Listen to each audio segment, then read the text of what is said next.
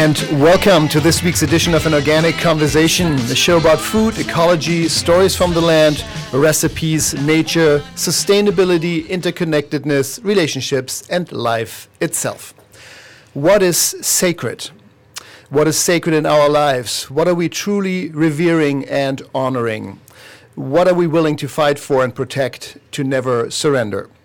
That's what we're asking in this hour, inspired by a new documentary ju- that is just now coming to a movie theater near you, hopefully. The documentary is called Standing on Sacred Ground, and we are speaking with the producer, Toby McLeod, today on an organic conversation with another very special guest. Sacred Grounds Protecting the Relationship to Place, our topic today. We're your hosts, Helge Hellberg. Mark Mulcahy. And Sita Rani Palomar. And before we dive into today's topic, which I'm really, really looking forward to, we were having a re- an interesting discussion in the production office with a new bit of news regarding the food stamp program. Because the House of Representatives passed a bill recently that will cut billions of dollars from the food stamp program over the next decade, I believe. And and part of what their their um, their justification for it is that looking at the trend, they're noticing that more money was being put into the food stamp program while employment rates were going up. So it seemed to be a disparity to them, but I don't think that it's that cut and dry. I mean, at least from my perspective, it seems like what's being communicated here is the cost of living is going up.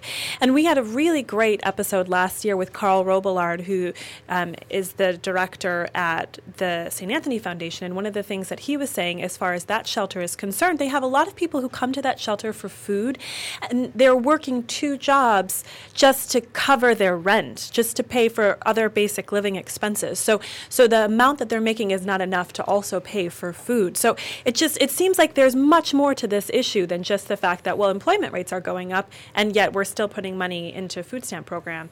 I, I, I can see how that's still the case. Well, for me, it always comes down to is is let's look at the whole. If you look at the whole picture, what sort of jobs are being produced? Are they jobs where people can afford to feed their family by working one job? Are they jobs where they have to have still have two or three? Yes, there may be more jobs available, but what sort of jobs Yeah, are minimum those? wage. Yeah, are they minimum wage? What you know? What are they? And if you also look at the fact that the WIC programs are now under under fire too, the women and infant, infant children. There's over 8.9 million women and children under five living near or below the poverty line who won't get any assistance on learning how to breastfeed or if they need formula, those types of things.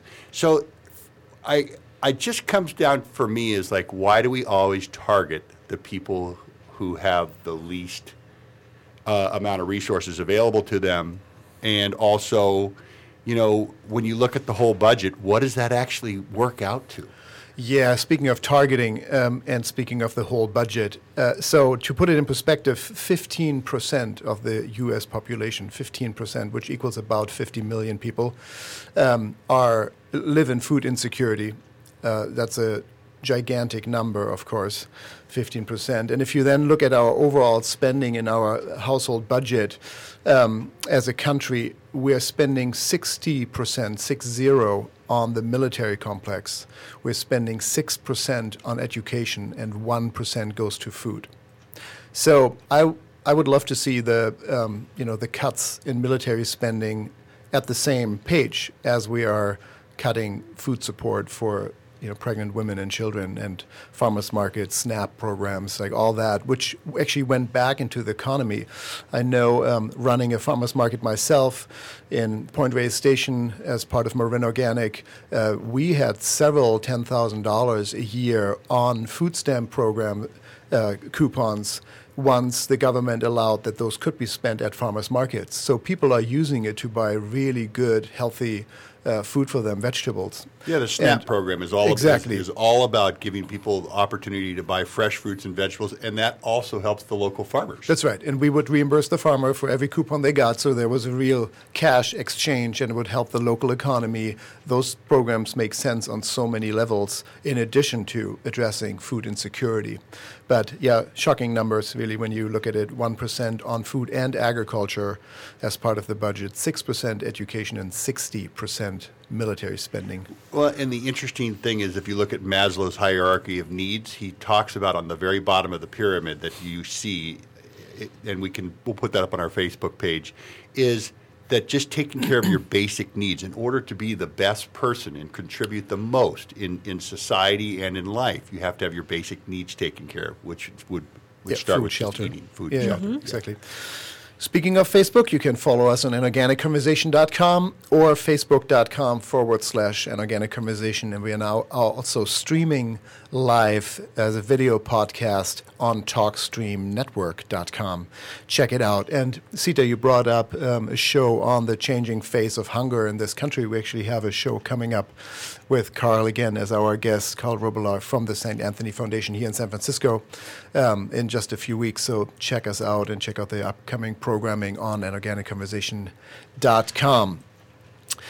Again, our topic today is um, standing on sacred ground. What is sacred here on Anorganic Conversation? I'm Helge Hellberg. I'm Mark Mulcahy. And I'm Sita Rani Palomar. We have two fantastic guests um, who are part in different capacities of a new documentary that is called Standing on Sacred Ground. That is coming up here in just a minute, but before we dive into our daily topic fully, here's our weekly tip from the world of health and beauty. Here's our own Chef Sita and her holistic bite. Thank you, Helga. Well, we are officially heading into the holidays. I may be jumping the gun a little bit, but now that we're in November, it's on my mind. And when I start to think about the holidays, I have such a sensory memory of what the holidays smell like and what they sound like laughter and what they taste like, maybe cookies and casserole. And all of your senses get involved in this recollection of what it means to be the holiday season. And something that's really powerful for me is scent and it's actually a really powerful thing for everybody. But but i have specific scents that i think about during the holidays. Pine and cranberry and vanilla and orange, Orange. and cinnamon and all kinds of things. Exactly helga you're going the same place. And and a lot of people choose to buy scented candles that are holiday themed this time of year but something that, that concerns me about that, and this has been something that's been a topic of discussion for a, a handful of years now, is that you can get candles that are, are made from paraffin wax, and paraffin is a petroleum product, mm-hmm. which has a lot of concerns, and we're going to dive more fully into that topic later in this episode. But one thing they're noticing is that these are not necessarily clean burning. You know, you may not want somebody to smoke in your house, but did you think about the smoke and potential pollutants that are being put into the air by burning a candle? And even soy candles, which are plant based, that some people think are a really great alternative, they, c- they could be and very likely are made from genetically modified soy. So then you've got the artificial fragrance angle, which I know produces headaches for a lot of people. So I'm thinking about this important part of the holidays to me, which is the scent experience. And how do you get that and eliminate all of these concerns? And I want to share a tip that I learned from a friend of mine who's a realtor. This is wild. I was so amazed when I first walked in. The whole house smelled like cinnamon and I and I could not figure out how she got such a, uh, an intense and and authentic aroma through the house. And when I walked into the kitchen, she had a saucepan with simmering cinnamon sticks in it. Mm-hmm. All she did was she put real cinnamon sticks into a pot and just enough water to cover it and simmered it. And the aroma just lifted up with the steam, and the whole house smelled like cinnamon. and so it got me thinking about these things that we think of as classic holiday scents pine. You could take fresh rosemary and simmer that in your saucepan. Orange. You could take orange peel and mm-hmm. simmer that with water in your saucepan. You could do a combination cinnamon orange, pine orange, whatever this comes, whatever this conjures for you. You can come up with a way to fill your house with this aroma that's very clean, very natural, and honestly, it's not that much different than if you bake cookies and then the whole house smells like you're making chocolate chip cookies. I like that. It's a similar thing. so I, I encourage you to think about what scent means holiday to you and how do you recreate that as naturally as possible with really possibly something that is easier and less expensive than going to buy a candle at the store. So that was this week's Holistic Bite. Thank you, Sita. Wow, fun. And it So is one of my favorite things. You could put garlic, right? Because walking into a house where garlic is being cooked on a stove, even if nothing else is being cooked, the scent of garlic being sauteed Yeah. is enough to make you go running for the kitchen. I'll tell you that right now. And secondly, uh, you know, we're in the time of darkness, right? We're moving into the time of darkness, and candles will play a much bigger role in many of our homes. And being in that time of creating light in the darkness in your home, I would think that's even more important for you to, you know, just pay attention to what that is doing for you. Because beeswax candles, which I which I burn as often as I can, you know, have such a wonderful scent to them. It's real subtle, but it's just enough to. And, and the light is actually a little bit different coming off a beeswax candle too. Warmer. Uh, It's it's, a just got a little- warmer, and then if you have like cinnamon or something on the stove along with that light, it just creates a whole different feel for you during this time, especially going into the holidays and stuff like Yeah, that. Yeah, and if you want to experience a Italian holiday, go to Mark's house. It all smells like garlic. Garlic and cinnamon. Weird. Cinnamon in the No, morning, it's great. garlic at night. love whatever it. you like, whatever works for you, Mark. Actually, I have a, already an appointment. I won't be able to join you this year. That's great. You're listening to an organic conversation. I'm Helge Hellberg. I'm Mark Mulcahy. and I'm Sitarani Palomar. Our topic today is Standing on Sacred Ground. There's a new documentary that is just now coming to movie theaters around the country, hopefully near you. Uh, standing on sacred ground, really looking at our relationship to place, and that's our topic today. We have two phenomenal guests, that and more when we come back right after the break. Stay tuned.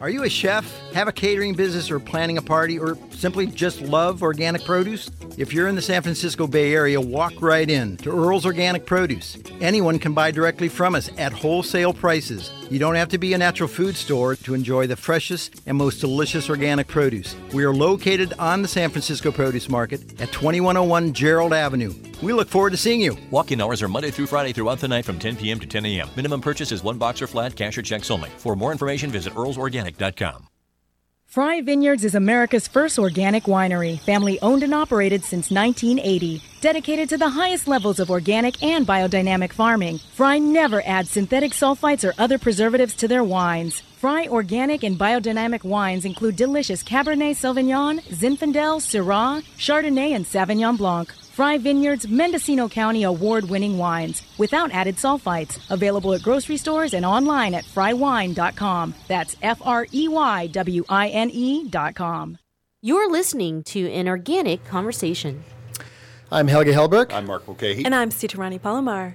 And we are talking about a new documentary that is now coming to the United States, Standing on Sacred Ground, which inspired us to ask the question today what is sacred? What is sacred in our lives? What are we truly revering and honoring and willing to stand up for and fight for if needed?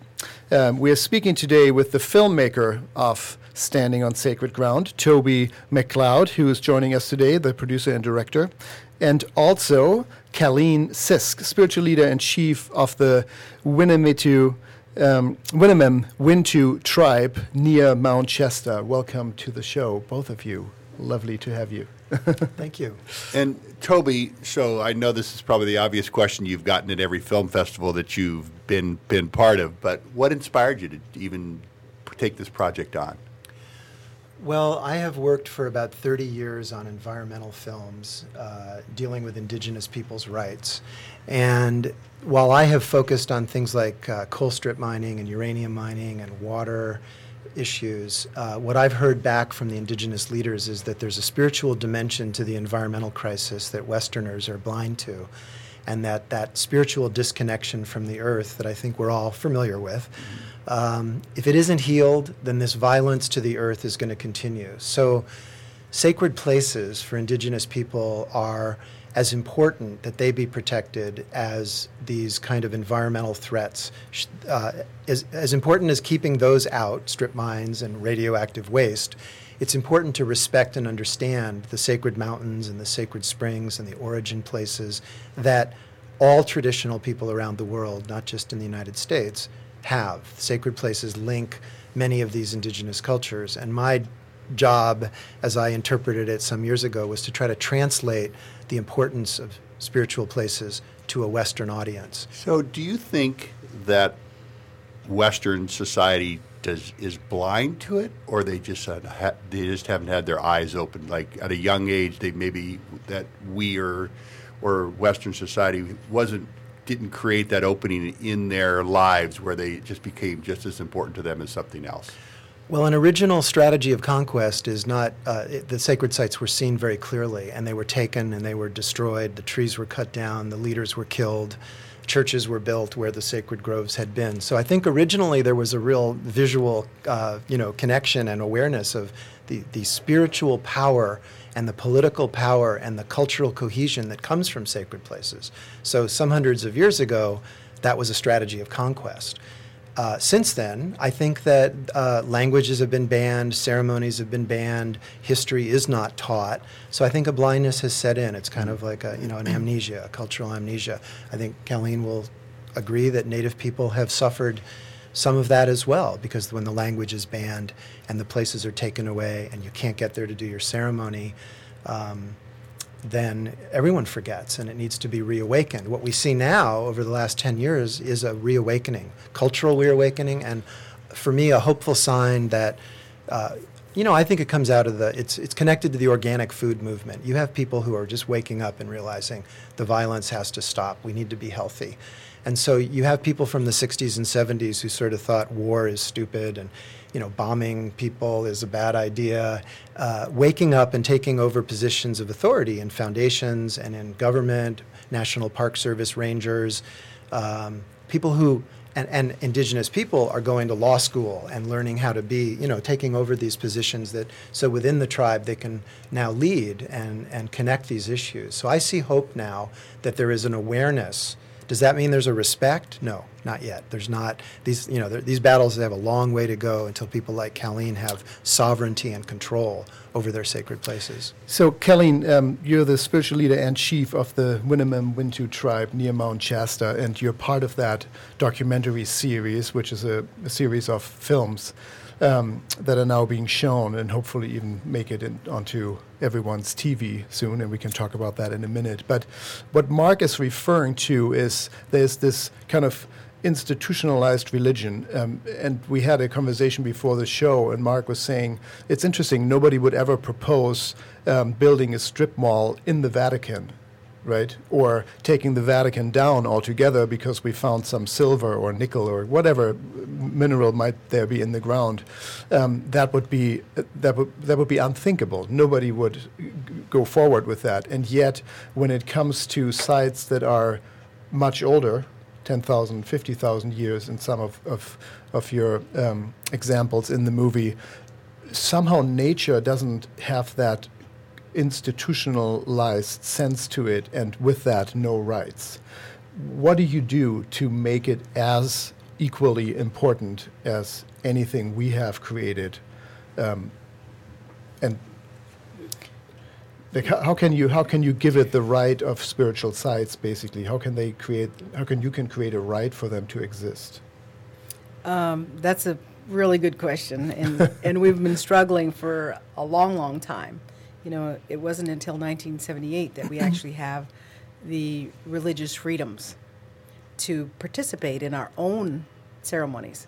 But now, since 1985, my tribe and many tribes in California have somehow slipped through that right, and we no longer have the right to practice our own ceremonies. So, so what, you, what you're saying is it wasn't just the sites that were taken, it was actually your culture that was taken, your right to practice whatever you pleased to, to practice. Right. right. And and see through it's through the indigenous peoples that places are identified as sacred. Other than, you know, people coming onto something and saying, Oh, this is very beautiful. There are many very beautiful places that are not of the sacred. And the sacred is the teacher of the people, is the teacher of the of that part of the world.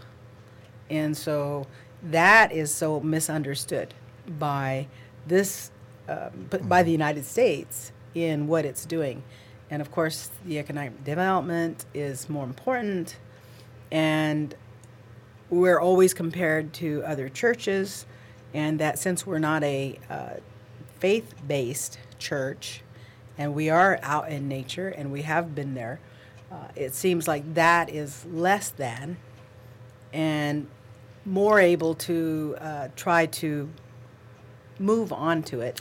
It's so interesting to know that the U.S. National Park Service established these geographically beautiful areas, Yosemite, Yellowstone, um, and yet our awareness for the spiritual part, and I would love to hear from you what makes a site a spiritual site, um, is is somehow completely forgotten, or it, it's you know I was I'm a great fan of national parks, and now I feel like they're only meeting us halfway because what they're addressing is protecting the natural beauty and biodiversity and resources, but the spiritual aspects, which is as literal um, for you and and many people um, that have a connection to it, is completely left out.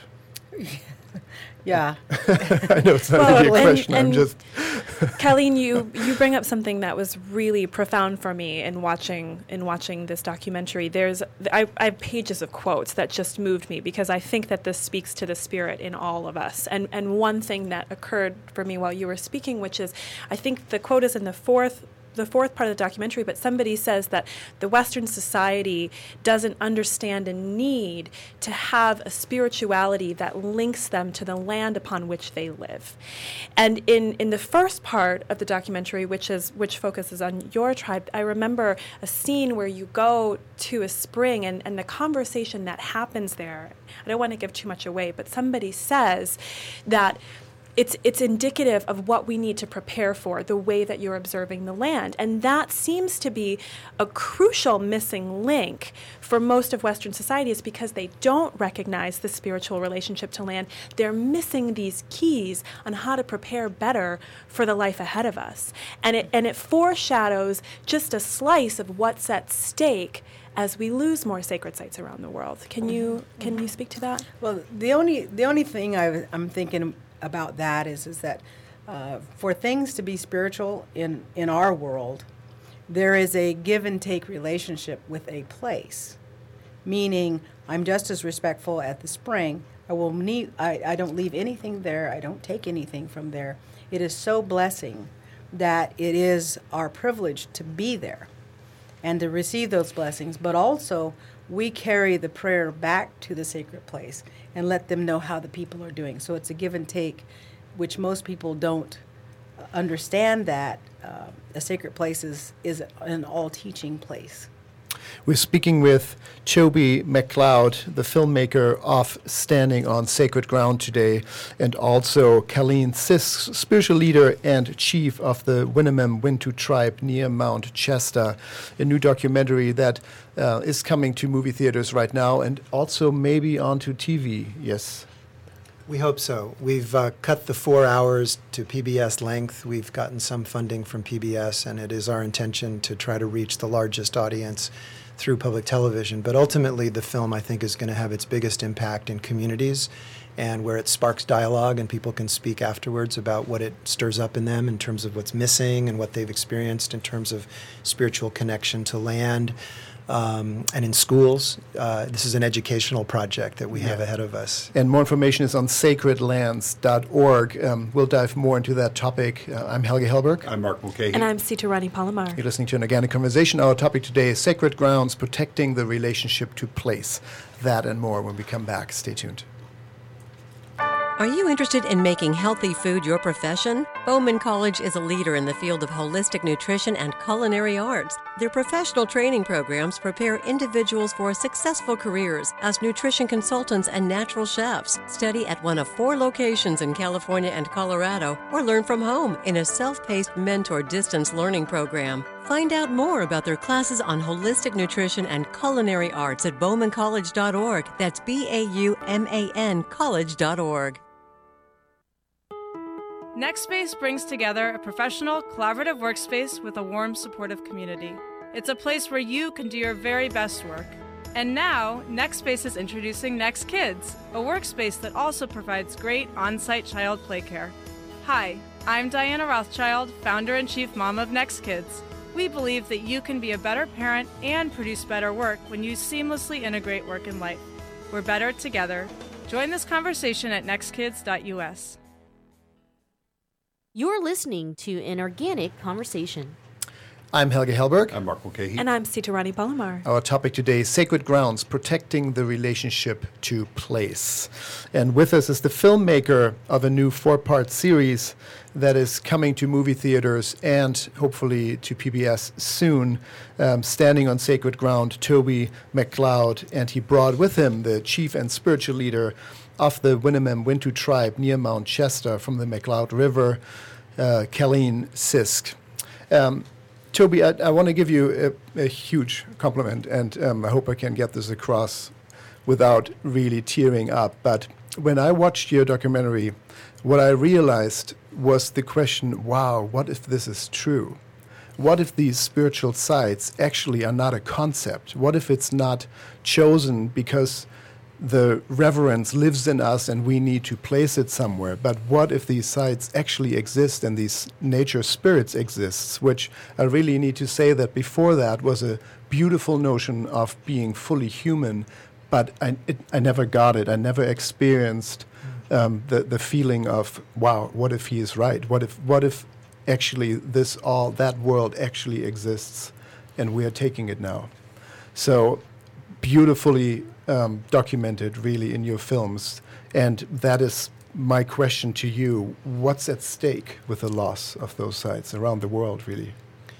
Well, thank you for your reaction, and it makes me happy because that's, of course, what we're trying to awaken in people is that heart connection and that question of what, what if uh, we were, were missing something. Yes. And I take my cues uh, from people like Caleen and the amazing indigenous leaders around the world who have a uniform message that the earth is a living being and that there are places on the earth observed over many generations where this conversation and this ability to listen and find a path into the future and adapt to change and know how to heal where that information comes if you speak the right language. And it isn't necessarily that complicated. It's a very we've evolved as human beings partly because we we did listen and we did participate in that conversation. We've succeeded because we have honored these sacred places and we have taken health, we have given blessings and offerings. We've uh, and Cal- not a, it's not a metaphor. Caleen was taught there are 20 sacred mountains around the world, and that they're linked and that they hold the earth in balance. And that this is not sort of an idea, this is a teaching that needs to be understood and worked with amongst the native people. So, one of the things Caleen said to me some years ago is you know, these different indigenous people have been sort of isolated in the 40s and 50s and 60s and just, just trying to survive. And so one question Caleen threw at me when we worked on a film earlier was, who's out there, what traditional people are out there doing their ceremonies and protecting their sacred places the way they were instructed to? That's what we're trying to do, mm-hmm. and we're having a heck of a hard time doing this. But so I literally on this film series went off looking, and boy, there are a lot of people out there doing their ceremonies, and we were able to film them, and now we're able to sort of encourage meetings and the strengthening of a network. And as some of the indigenous people are saying, when they come together physically, their sacred places come together. Mm. So not only are they strengthened as individuals, and their co- but the sacred places are strengthened. So there's there's sort of a mysterious process going on here. I yeah, feel like a sort of a humble servant. You're saying that in the film once, where you um, refer to, or somebody is referring to, like if we don't work with the gods, they just might think, you know. Yeah. I, I, I, don't have every word down, care. but it was one that really hit for me too, which was if we don't show up and sing and chant and give ceremony at these sacred places, the gods will forget we care, and nature will forget, Mother Nature will forget we need her. Yeah, and you were referring. Sita, to that scene where you walk up the mountain, and for the first time ever, maybe, or in a very, very, very long time, that spring at Mount Shasta was actually dry.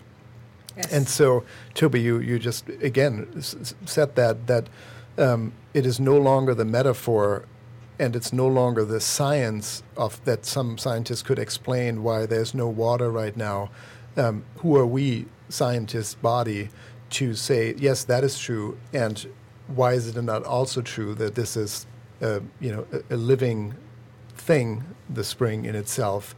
showing us right now, singing to us that it's dry, like t- telling us a story that we are on the wrong path here. Um, very beautiful. Mark. It's hard to. Um, I mean, I just have been in involved in the listening of everything that's being said here. And so for this, just for a second there, I was just I was lost. Not lost, actually you were found. her. found. Um, but I w- but I was just there, listening to what you were saying and, and and talking about the places that you're talking about and the coming together of people. Which, interestingly enough, with the advent of the internet and with the advent of communication on that level, is actually can bring people together that probably would have never gotten together Right. ever in their lives, right? So there's a huge power there.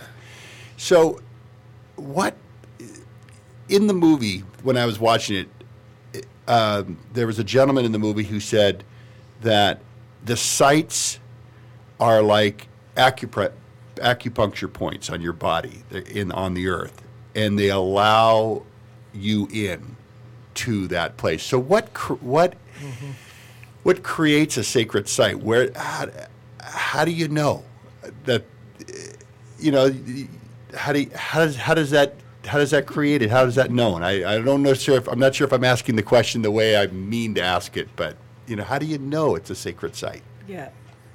Um, one is that everybody before me knows it was a sacred site. And your own personal experience there tells you it's a sacred site. And then uh, when you're asked questions, it's like proving that it's a sacred site is impossible because the creator put it down there like that, not for scientists to figure out whether it is or isn't. However, there are some scientific research that do, does produce m- uh, magnetic Oh, fields, absolutely. it has uh, more energy, it can have, you know, a number of things that will puzzle uh, scientists. But in the indigenous world, it just is. And because it is, it's like I always think that if if modern man saw God now, he would say, "Prove me, prove to me that you are God." right? Sure. We all we all doubt. Yes. We have Yes. to prove it. And so, films like Toby's, uh, I think the important thing for us as indigenous leaders and, and people who take care of the lands is, is that we do see other parts of the world that are in place. Like my grandma said, there's 20 sacred mountains in the world. Well, so far I've gotten to see New Zealand has a very sacred mountain, Mount Iraqi, and that uh, Daniel's land has a very important mountain, you know, Mount Ujamek, and that these places are so important to the life of people that they don't even know it you know? And what happens in one mountain or into the one water systems happens to all of us. I mean we sing to our water because that water goes around the world. We don't know where it comes up when it comes up out of the ground. But it was the very first time that it dried up. And that was a, a big message to us that we're at the tipping point. We're at the tipping point of what the world will look like in the future and so far most of our scientists have not caught up with us Yeah.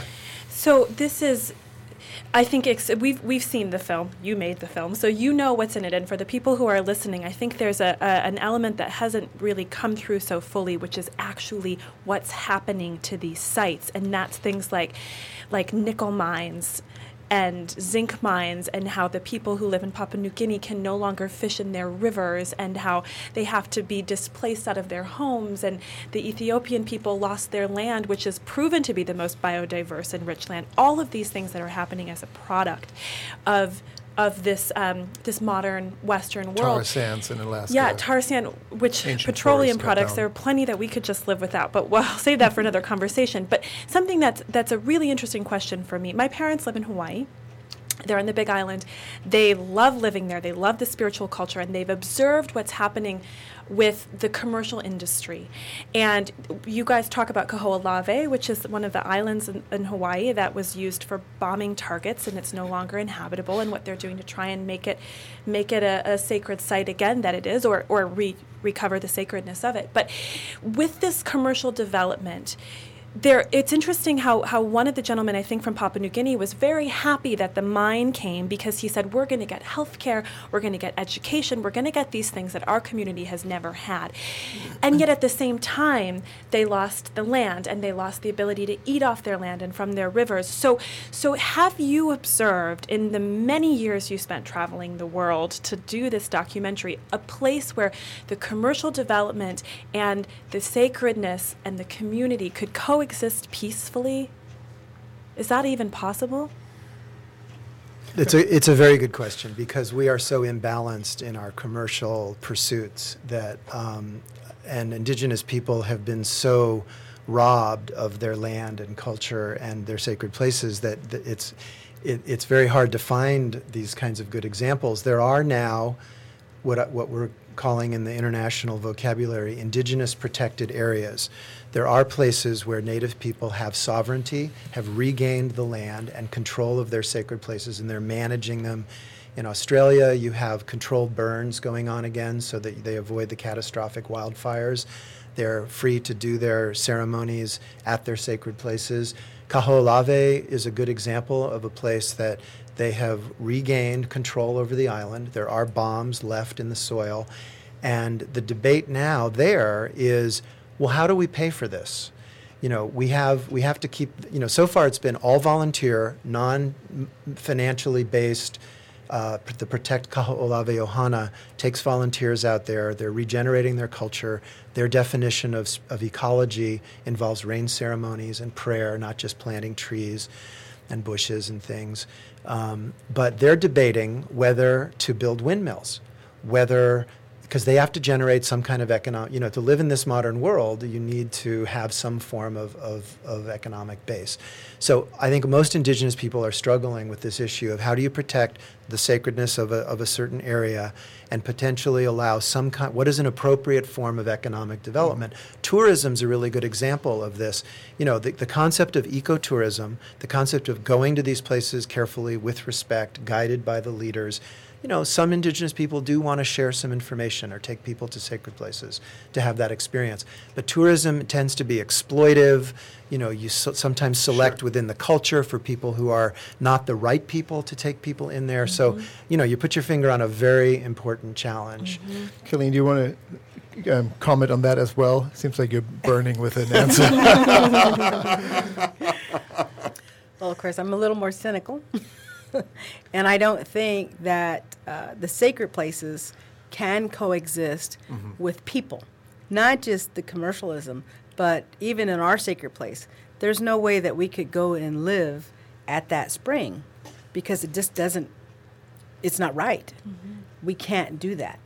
You know, and that we have certain places that only men go to or only women go to. And to say we're going to build the village right on that spot would be wrong. And, and yeah, so you were, you were saying bringing the offering also means bringing the most love. It's not like a dumping ground for your sins, right, by any means. This is something that is being revered, and you should come as prepared and as positive, because over time, you're kind of using that very, very positive energy for your sake. That's not what it's about, right? Right. It's a, it's a sacred site that we want to keep intact and as honored and revered and not go there to recharge, take the energy away, and then leave and then come back two weeks later. That's not the idea of a sacred ground. That's not site. the idea, yeah, and that's which what we was struggle really beautifully with. documented. Yeah. Um, we're talking about the film Standing on Sacred Ground with the filmmaker Toby McLeod and the spiritual leader and chief of the Winnemem Wintu tribe at the McCloud River near Mount Shasta, Caleen Sisk. We're out of time, unfortunately. Uh, I'm Helge Hellberg. We're out of time. I'm Helge Hellberg. Mark Mulcahy. And Sita Rani Palomar. We could talk about this we, for um, weeks and weeks. And Caleen, if you have a very, very short blessing for this show and this film and this humbled studio to spread the good word of the importance of all of our work, whatever capacity that may be, is there something that comes to mind that you could do for us? Um, sure. Yeah. Um,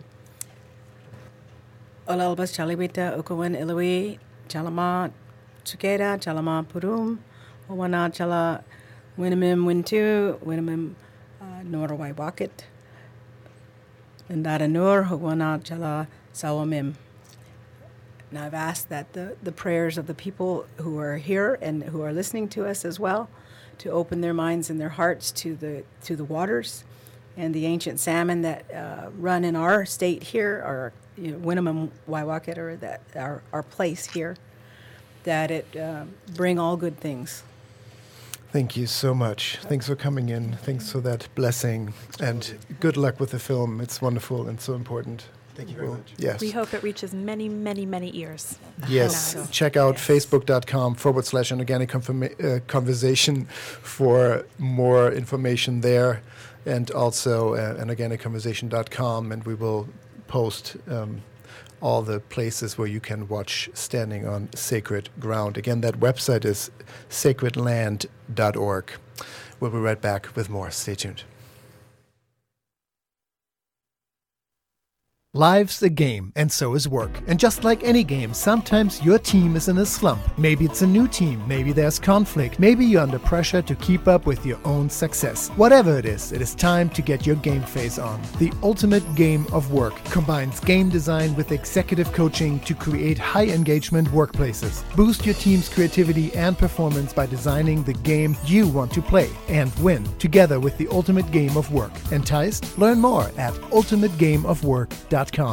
Are you a chef, have a catering business, or planning a party, or simply just love organic produce? If you're in the San Francisco Bay Area, walk right in to Earl's Organic Produce. Anyone can buy directly from us at wholesale prices. You don't have to be a natural food store to enjoy the freshest and most delicious organic produce. We are located on the San Francisco Produce Market at 2101 Gerald Avenue. We look forward to seeing you. Walk-in hours are Monday through Friday throughout the night from 10 p.m. to 10 a.m. Minimum purchase is one box or flat, cash or checks only. For more information, visit earlsorganic.com. You're listening to an organic conversation. And I'm Helge Hellberg. I'm Mark Mulcahy. And I'm Sita Rani Palomar. Our topic today sacred grounds, sacred ground, protecting the relationship to place uh, with the filmmaker of Standing on Sacred Ground, a documentary, four part documentary that is now coming to movie theaters. And it's kind of a must see. We don't say that too often, but this one, hopefully, you get to see. Um, more information also on sacredland.org. I'm Helge Hellberg. I'm Mark Mulcahy. And I'm Sita Rani Palomar. you know the so many things going through my mind right now but it, it, what brought up we were they were talking about when we were talking about sacred sites when i was traveling through northern northern spain i went to 25 churches beautiful churches and they were nice.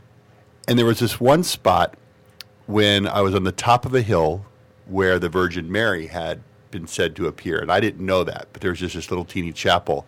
And i walked up there and i instantly felt something that i didn't have no idea of why I would do that. And it made me realize when, when li- listening to our guests is that hmm. there are places that you, if you're just there at the moment, you don't even have to be told, you can feel that there's something going on there that it might even be completely unexplained to you. Yeah. I had an experience like that in Peru. Machu Picchu. it wasn't at Machu Picchu. I mean, I, I had an Tell amazing experience at what Machu Picchu, but we went to a site called Sacsayhuaman, which is um, up uh, in, in the highlands, I believe, uh, past Cusco. Um, in Peru, so so we went to this site, and as we were walking onto the land, and, and our and our guide was a native Peruvian woman, and she was kind of orienting us to what the importance was of this site. And there was one large stone that was that was in the site that I just like zoomed in on. It just it was like a beacon. And I asked her if I could walk over there, and, she, and I said, it's, it's something about that is, is calling me. Can I walk over there? And she said, Yes, you should know that the Peruvian people believed that that rock right there was a doorway between this world and the next. And they believed that if you stand at that doorway and you listen closely enough, you can hear whispering of your ancestors from the other side. And it's amazing how you get in the presence of something sacred and it's something otherworldly. You recognize that there's something else happening in this moment and in this place that is not like any other place you've been. I love that Toby, Toby McLeod, the filmmaker, was saying that um, this is kind of a, a you know a, a baby or a movement coming out of the organic food movement, because that connection to land, to place, to what's sacred, to food, to the commons, um, you know, all finds its its source or its beginning or re-beginning um, in this local organic food movement that we are experiencing throughout the country. One yet one other layer of what food can do, and that's of course a good segue for the next segment because it is produce time talking about organic foods. Here's our very own Mark Mulcahy and the weekly tip from the world of the produce docs. Here's what's in season. It is what's in season, and it being fall, we're going to talk about persimmons. And of course, if I'm going to be talking about produce, I've got to have my old pal Earl Herrick, the voice of the San Francisco market from Earl's Organic Produce in San Francisco, on to join me and us for this uh, topic of persimmons. It's fall, it's persimmons. Are you there, Earl? Hey, Mark. How you doing? I'm great. Boy, this has got some great fall weather. Oh, it's just gorgeous. so speaking of speaking of fall weather, when I drive around living in California, one of the things that reminds me of it's fall, that besides the falling leaves and the beautiful, you know, cool, crisp mornings, is the trees start showing that there'll be globes that are just sitting there. The full foliage is going away, but then there's trees with these orange globes that are just hanging, just in the air, and they're just so beautiful. Um, and I'm talking about Hachiya persimmons. Yeah, and you know, as the season goes on, it becomes even more stark as the leaves fall, and then you have this wonderful, beautiful kind of stark uh, tree with these ornamental orange globes hanging from it. It's very, it's a wonderful contrast. It's one of the most favorite things I love to view as I'm driving around California. So, what about so, persimmons? Let's give, give us a little bit of information on the season, what's yeah, going well, on. You know, Tell us a little bit about all them. development of uh, storage technology and plant breeding and global shipping, we're accustomed to having uh, certain fruits around all the time. You know, apples and pears and citrus. So, one of the beautiful things about persimmons is they have a sh- very short window. We're talking October through December, and you're not going to be storing these. They're not going to be hanging out. They're not com- being shipped up from you know the southern hemisphere. It's a very local thing. California really pretty much is 100% of the production in the United States. So there are other states that that have them. So this is the time to enjoy this very very unique fruit, and this is a great year. Um, low moisture, good temperatures. Uh, perfect pollination. There's a lot of product out there, which is going to mean a couple things. One, there's going to be more small fruit, which the benefit of that is, is that you can get some great bargains because because small fruit to a lot of people is just less appealing, and they're willing to pay. I mean, you can get you get them for a buck each, maybe even two for a buck and a half. Now the bigger ones, they're going to be more money. Uh, there, there's less production of that, so you know supply and demand, high high demand, low supply. Big fruit's going to go anywhere from sometimes two to three dollars per unit. And I'm talking the Fuyus or the Hachiyas at this point. You there? Yeah. So, well, what I was just what I was just thinking about Hachiyas. So they're they're they're going to be in abundance. They're going to be a little bit smaller. They're going to be good prices, and yes. so you know if people are going out there and looking to buy them, what are they looking for? Yeah, you want to buy. So you know we can get into the distinguishing either variety, but you're looking for color. That's really the main thing. And of course, uh, cosmetically sound product, meaning that they don't have they don't have little chips in them or bird pecks or twig rubs. Even though many times that's fine, but you're looking for good color, uh, nice shape, which we call typing.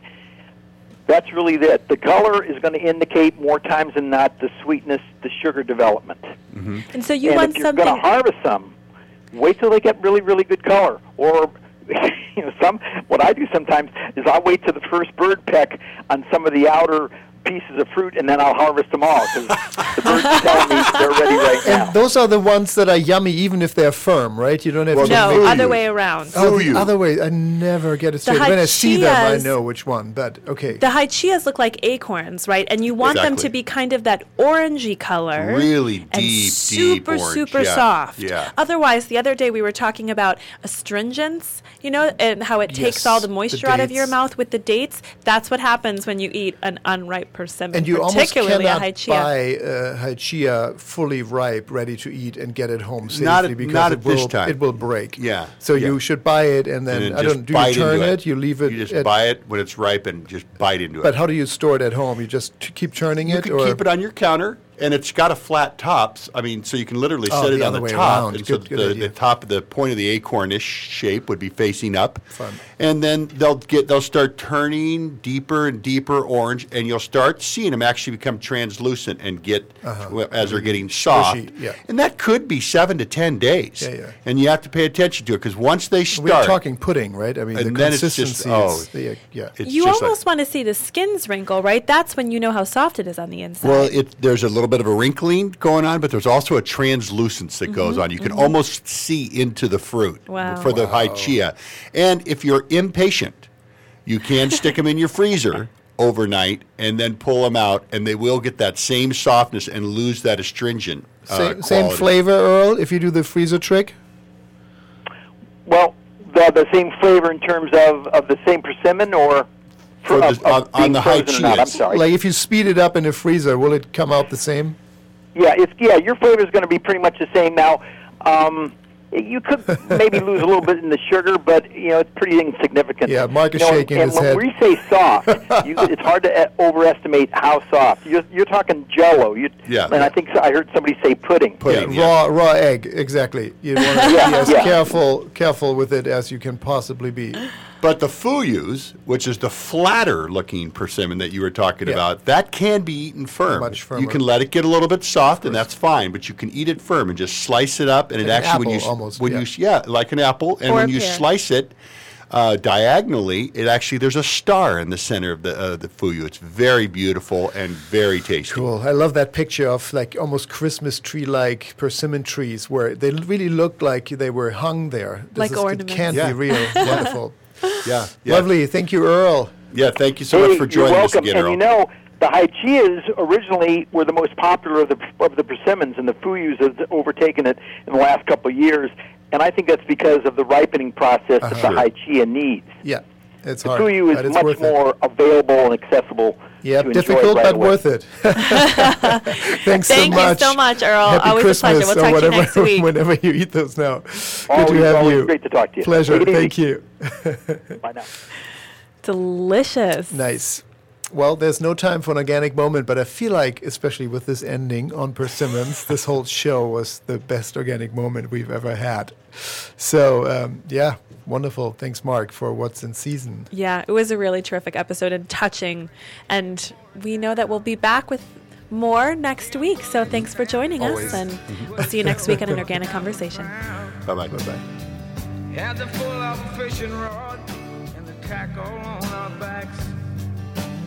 We just stood there getting wet with our backs against the fence.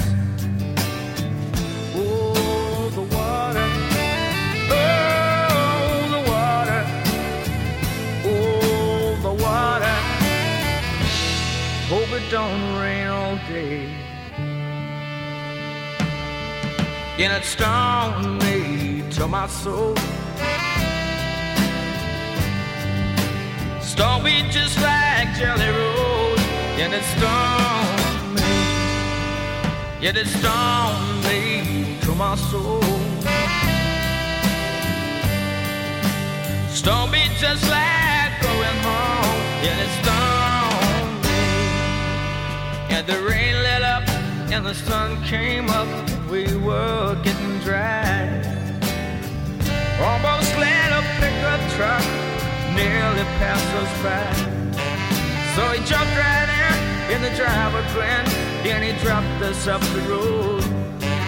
Yeah, we looked at the swim, and we jumped right in, not to mention fishing pole.